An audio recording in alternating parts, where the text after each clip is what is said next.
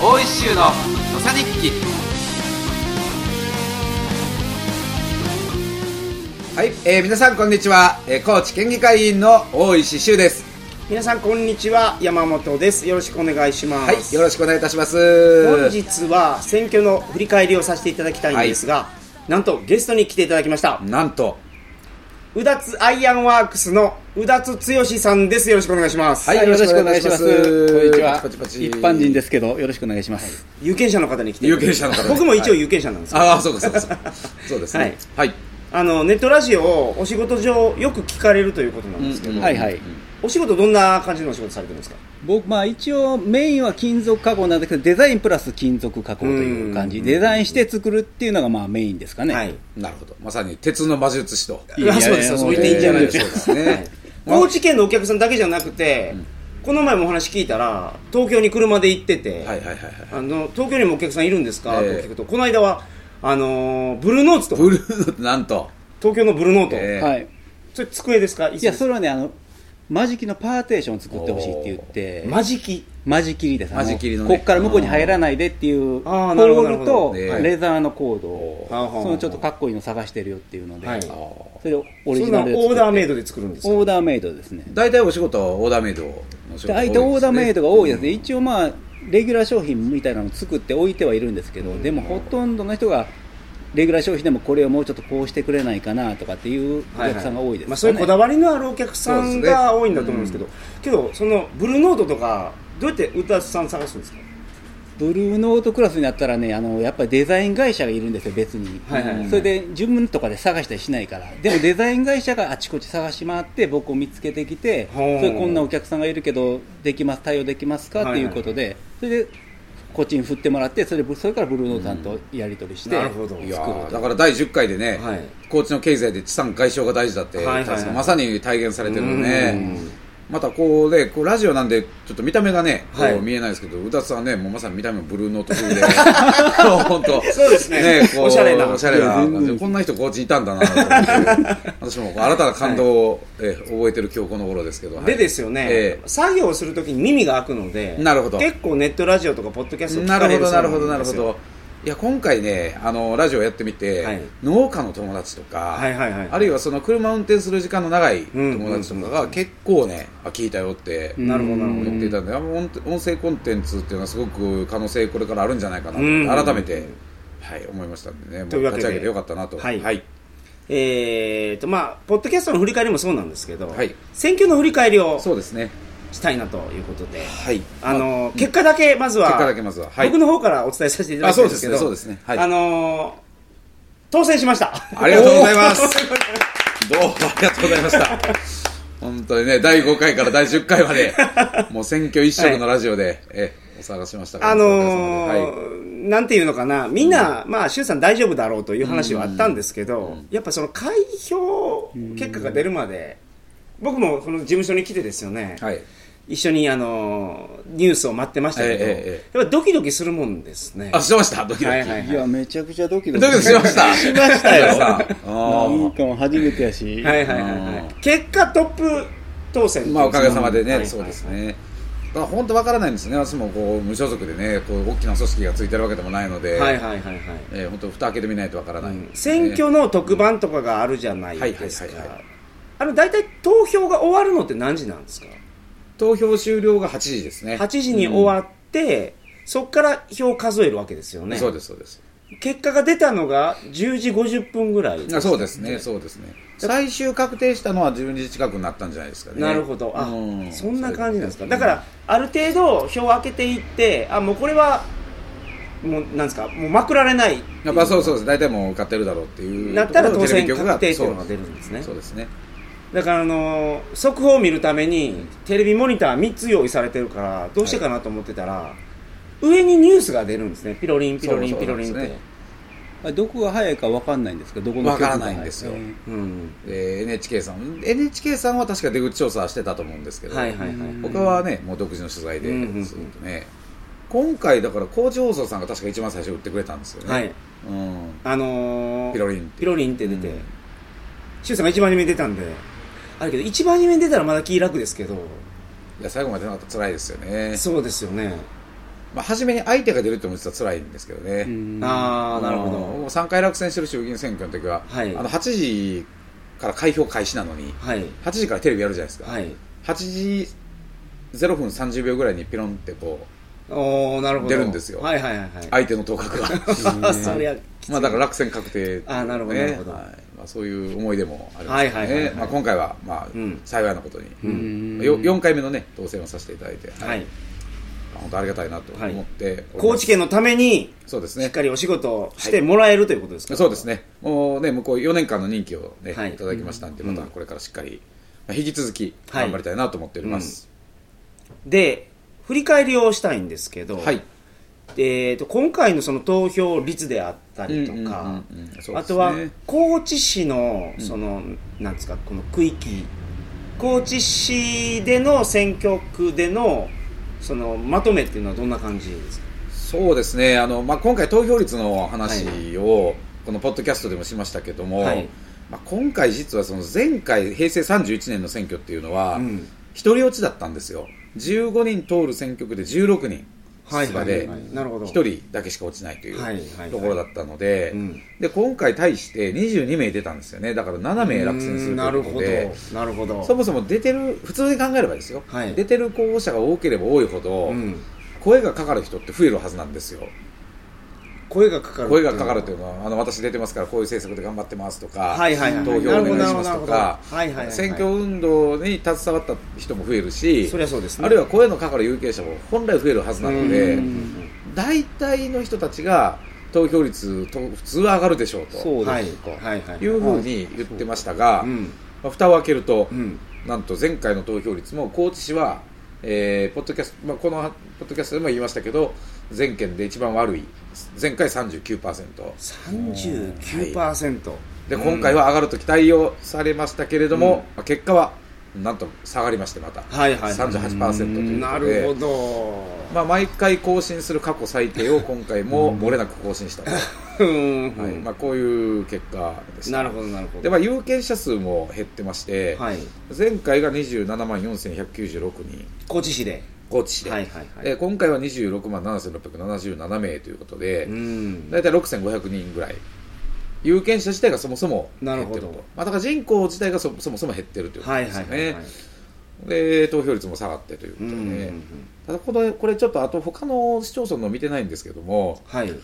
高知市って実は高知県内で一番人口減ってないところなんですよねうんだからそれでも6000人減ってるのかと有権者うでんなるほとどいうことだったのでおそらく他の市町村はもっとうん減ってるだろうなというのは改めてきっかけをいただきましたねなるほど、そうかあのー今回本当高知市のその戦いっていうのはじゃあ結構大変だったんですね衆さん含めて、そうですね,、うんそうですねひまあ、あの出た人が、ね、多かったという意味でははい大変だったですね、うんうんで歌津さんに来ていただいた理由なんですけど、はい実は今までそうか今日はそうですね鉄の芸術について話するわけではそうなんじゃないですよなない選挙についての話なん選ですけど挙選挙はい今まで選挙に行かれたことながなかんったといかれもなかったそう恥ずかしながらまあだからこのでそういう方多いと思うんで多いですよねだからこはのい38%ですからね投票率、うんうんうんということはその100人に38人しかそもそも行ってないわけですからそういうねこ62名ははいはいは棄いはい権してるということですから、まあ、その一人だったわけですよねそうですそうですねそれが今度38人側に、はいうんでまあポッドキャストを聞いていただいて、うん今日選挙行ってみようかなとおうん思っていただいて行かれた感想どうですかいやー簡単すぎてびっくりしましたねあーででも僕行く前ははいインターネット調べて、投票やり方とかってはいはい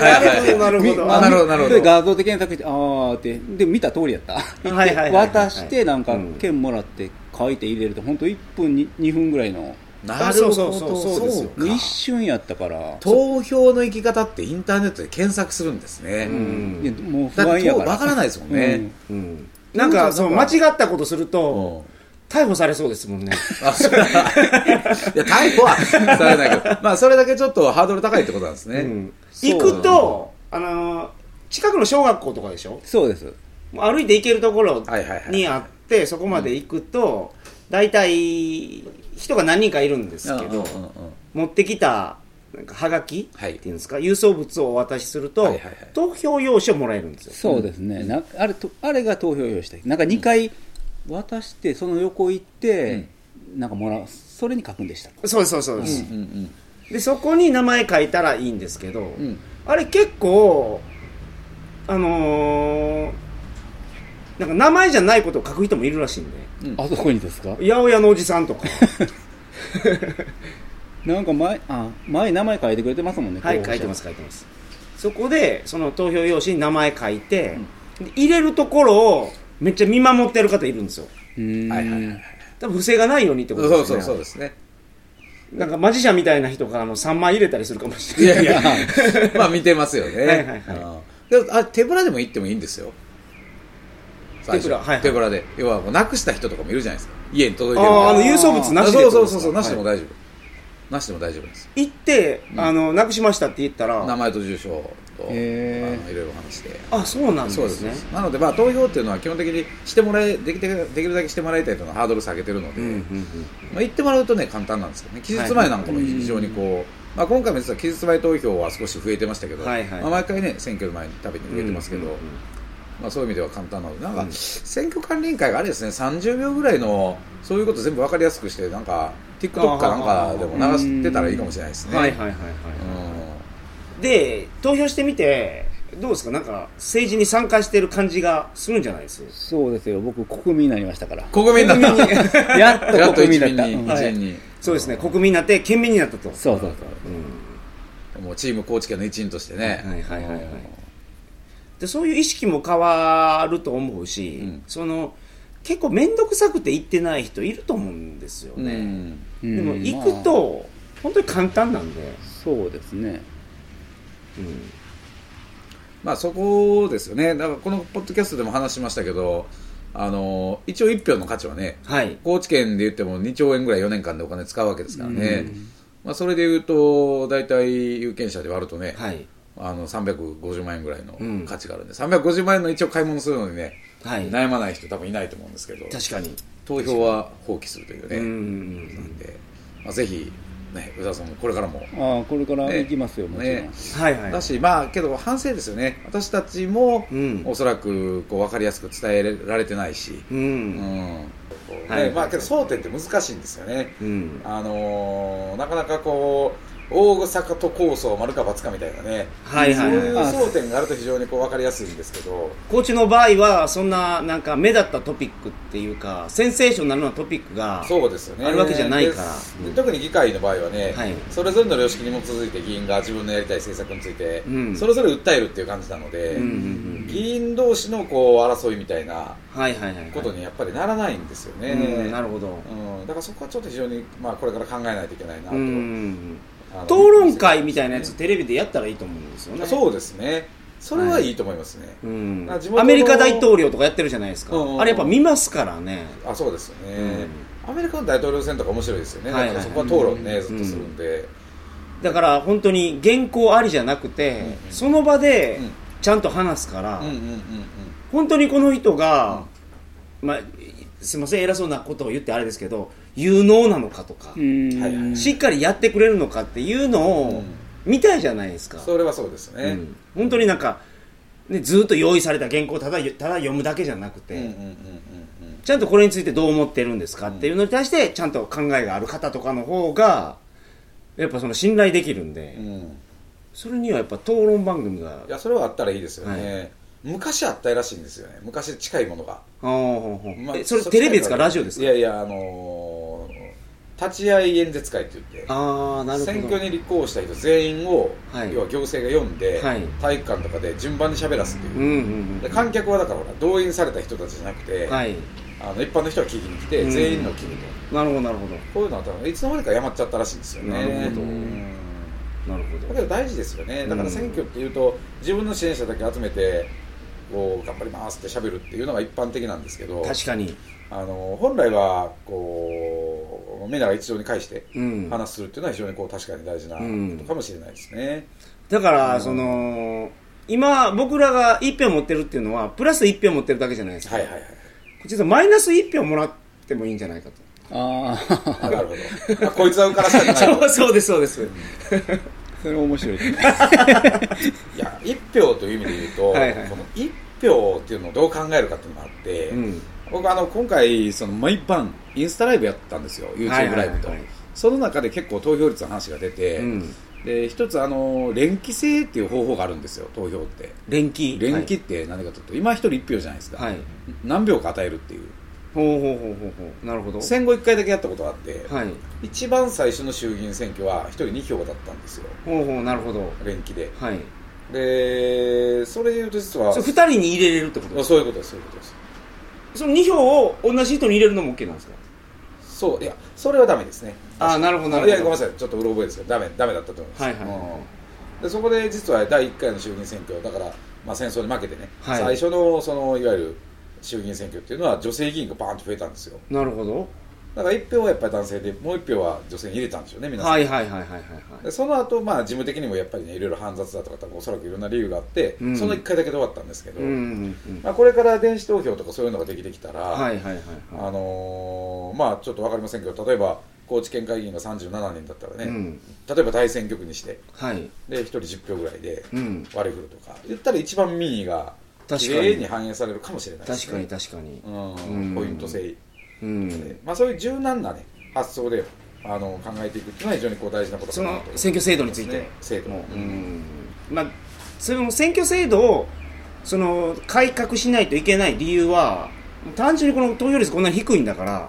そうなんですよ今のままじゃまあ良くないってこそうだとだとと思思ううだって毎回毎回過去最低をうん更新していってるわけですからうね、んまあ、これはだから特にその誰もまずいと思ってないはいはいはい有権者の皆さんもおそらく思ってないし、うん政治行政をやってる人間も思ってないし、うん我々議員も本気では思ってないんじゃないかなというなるほどなるほどのが、はいはいはいまあ、今回改めてうん反省しないといけないなとうんいうふうに思いましたので、まあ、ちょっと向こう4年間、まあ、いろんな政策を実行していくっていう中でこの投票率の向上っていうのは、はいはいはいあのーこの4年でちょっと一つのまた方針をねうん私も打ち出したいなと思ってとりあえず本当はこうスウェーデンにね一回行きたいんですけどはいはいはいあそこ90%なんですよ投票率、うんうん若者も、うんはいちょっとそのそれもまたねもし行けたらレポートしたいなと思います、はいはいはいはいその時にはポッドキャストでポもッドキャストでもし、はい、現地の本線も届けてくださあそうあそうですねそうですね山本さんと合流して向こう で、いいやいいですねええ山本さんもだいぶね鳥かご放送でスウェーデンも行ったんじゃなかったですよねいやー北欧行ってないんですよ北欧行ってないんですよはいはいはい、うん、東欧か東欧行ったんですよね東欧は行きましたあーうんまあここではちょっと話せない ねまあいろんなやつがあるので、はいぜひあの興味がある方はそちらの方も聞いていただければそうとですね思いますが鳥かご放送ということでねはい、という感じですかね今回うのん選挙の振り返り、そうですねまああとはその選挙カーっていうのも、はいこれはこれで、なんていうんでしょうね、あのー選挙のために、まあ、選挙区がやっぱうるさいとかね、いうことで不快な思いされる方ももちろんおられるとは思うんですけども、はいまあ、一方で、あのー幅広い有権者の皆さんとうんお話しさせてもらえるという意味では、選挙カーってやっぱ意味があるなと。あ私は今回やってみて改めそうですね、まあ、普段もまあ外線回したりしますけど、やっぱり選挙の時っていうのは、その有権者の皆様、話しかけやすいじゃないですか、うんたすきもかけてるし、はいはいはいはい触れ回ってうん街に現れるし、はいだからその全く今まで関係のなかった皆さんも本当に一般の市民県民の皆さんからが駆け寄ってきてくれてね、はいまあ、もちろんお怒りもそうですしう、んいろんな期待もそうですし、政策についての話もそうですし、うんまあ、いろんなことをこう触れ合ってお話しさせてもらえるということで非常にこう、まあ、意味があるなということは改めて思いましたですね。なるほどまあ、それと選挙カーで回っててちょっと思ったのがあの高知市の中でも、はいやはりその南部地域とかですね、あの長浜とか浦戸、うん春野、うんえーそれから中山間である鏡とか土佐山、はいはいはいはい4年前から選挙カーでまあ回った時から比較すると、また急速にちょっと人が減ってるようななるほど感じがしました、まあ、なるたほどだ、一方で、例えば誤差とか下地地域とか、はい中心街ですね、うん高知の、うんうんここはまあマンションとかもどんどん建って、うん逆に賑わってるような、うんだから非常にその高知市の中でもすごく変動があるなと。ういうこともも思いましたので、あのちょっとこの辺り、あのまあ、このポッドキャストでも確か話したと思いますけど物事を生産しているところっていうのが高知県の強みで、はいはいはいえー高知県の、まあ、鏡土佐山とか高知でいうと春の、うんあの浦戸あの長浜あたりも当然生産してるところなんですね漁業があったはいりとはか、いはい農業があったりとかで、うん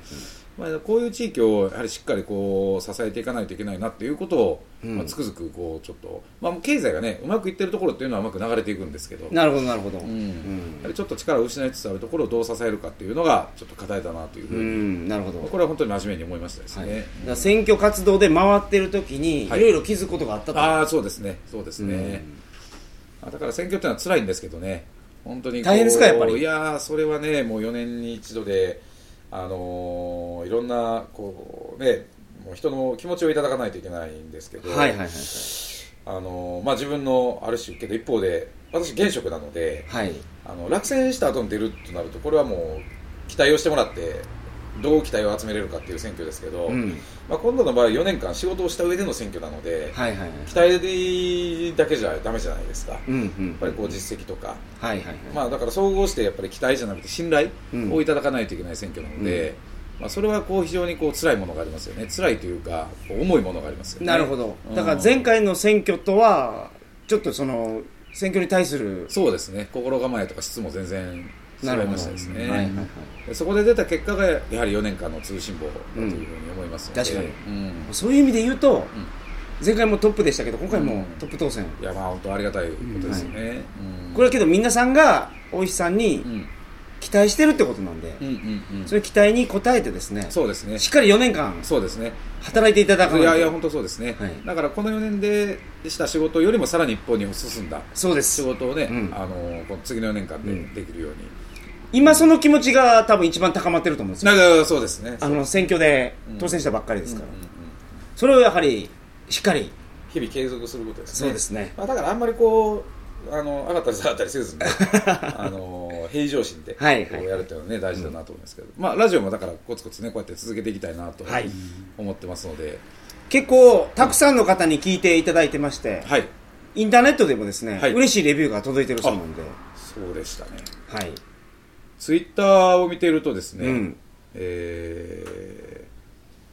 あそうあの多分これご自身もポッドキャストやられてる方だと思うんですけども、はいララゴタイムさんラゴタイムさん、そあですねりがとうございまんす。ありがとうございます。ポッドキャスト番組あるんですね、ラグタイムっていうね。はいラグタイムさんが、えーハッシュタグラジオ感想という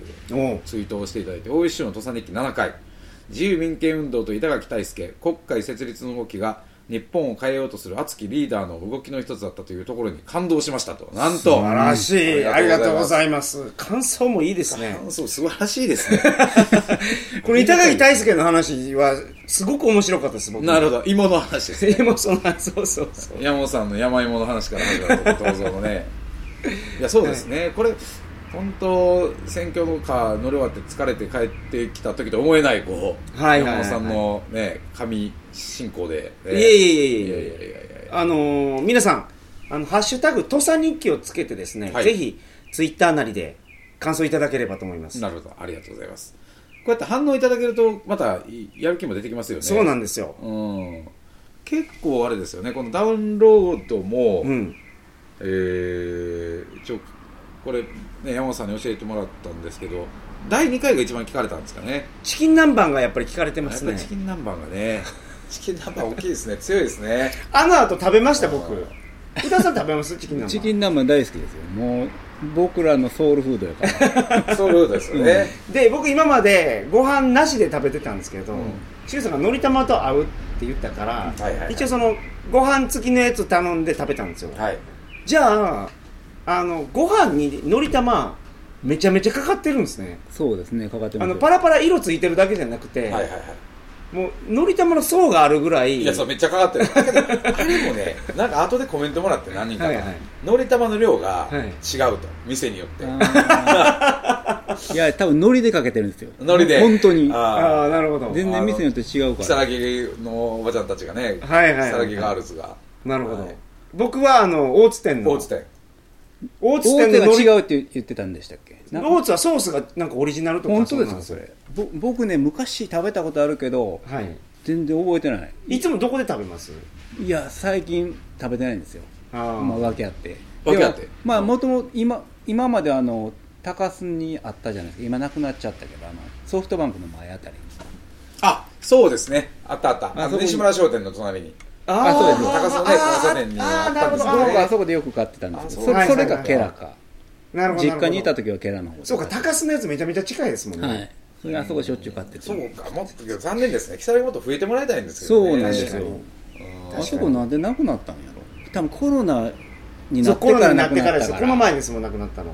そう木更木さんは、はいもうコロナ感染症についても最もね厳しい対応というかもう本当にお客さんを大事にする対応をしたところで、うん企業としても本当すごい企業なんですよね、はい真面目な本当に、うん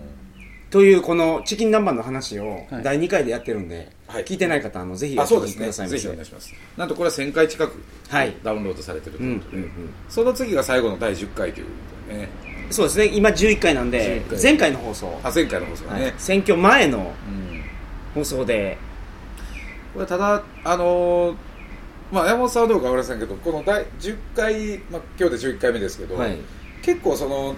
高知県のこれからの話とか地方の話でいうと第9回が結構面白かったんですけど僕はそうですね個人的な話でうん言うと意外とけどこれ聞かれてないっていうのでまた、 10回は高知の経済の話なんですよ、はいで9回は、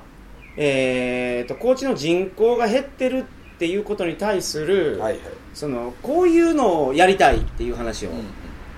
周、さんがやってしてるんですけど、うんこれは面白かったですねぜひ僕あのあれあの、議員の仕事、はいはいこんなことしてるっていうのがすごく僕は良かったあ知らんかったからんなるほどなるほどあそんなこととしてんのかってあそうか、は知事と我々僕たち議員そのうそう仕ですそ事のうです違いか、うそん、うですよね僕知らんかったから僕もそう思ってたのが議員さんのうん一番上にあ知事がいる知事がいるとうんうんうんまあいろんな役割あるけどこの人は何やってんのか市議会議員県議会議員うんなるほどそうですよねそそ何やってんのかなまあそれで本当無関心で投票も行かない、うんはいはいはい本当興味がなかったんですよねなるほどまあなるほどそっちでまあ勝手にやってくれ俺はこっちを頑張るわみたいな、うんそんはいはいはいなはいノリやったけどまあ周さんに思って話してみて、あなんかちょっと応援してみたいなと思ったのなが始るほどまりですかねありがとうございます。 まさかね、こう、まあ、投票に行ったっていうのは聞いたんですけど、はいはいはい僕ですかとか聞いてない。 いや誰に言えたかはまだそうそう、いやー、そらそうだ。ここここでちょっとうんまあ、応援したいとか言ってね、はいはいはいいうことを言ってましたけどねそう応援うん政治全体をね、うんこれがありがたいことですね。そうしかもこのポッドキャストを聞いてくれてですから、うんそうですね。やっんぱりけど、そうやって政治の距離が近くなればなるほど、はいいいと思うんですよね。ううんん多分きっかけやと思うんですよ、うん。むなんぼ言われても国民なんやから行けよとか言われても絶対いかんと思うけど、あそうですねなんかちょっとしたきっかけがあったらうん関心持つと思うんで、うんそのきっかけをどうやって与えるかだけやと思うんですけどあね、そうですなるねだからこれもラジオで言ったかもしれませんけど本当にね閑古鳥の泣く泣いてるね、はい球場で野球してるチームと、あーうん満員の球場でね、うん厳しい応援もいただきながらうんやるチームとどっちがいい試合できるかってもう絶対後者なんですよね、うんはいはいはいもういい選手もね絶対出てくるんで、うんだからいい選手がまたいい選手とかいい政治家が出てきたらねうんやっぱりそういう意味で社会も良くなっていくということで、うんぜひ関心を持っていただけるような取り組みをねはいまあ、これからも続けていきたいなと続けていきましょうはい、はい思っております。あの選挙期間中は大変お疲れ様でしたいやいや、すみません、ありがとうございました。これからも高知県のためにはしいっかりお仕事をしてください、はい、しっかり頑張ってまいります。けど、本当に、あの、ポッドキャスト、お聞きの皆様も。えー長らくお付き合いをいただきましたけども、これからも。はい引き続きいろんな発信をしていきたいと思いますのでそうですねまあ、何よりこれ始めた時にあのコーチの耳寄り情報という あの、まあ、こういうちょっとね柔らかい感じで始めたのに突然5回ぐらいからね、はい政治の結構ねハードなハードコアな感じのね、はいはいはい、放送はになりましたが、うんえーまた柔らかいこともね、はい含めて発信していきますのでぜひよろしくお願いいたしますい、本日もありがとうございましたはいありがとうございました福田さんどうもあ今日はありがとうございましあたりがとうございました逃げていたそんな自分が悔しかった夕焼けの空が僕を赤く染めて強く生きろと励ましてくれた夕焼けの光が僕を赤く染めてこんなもんかと問いかけてくれた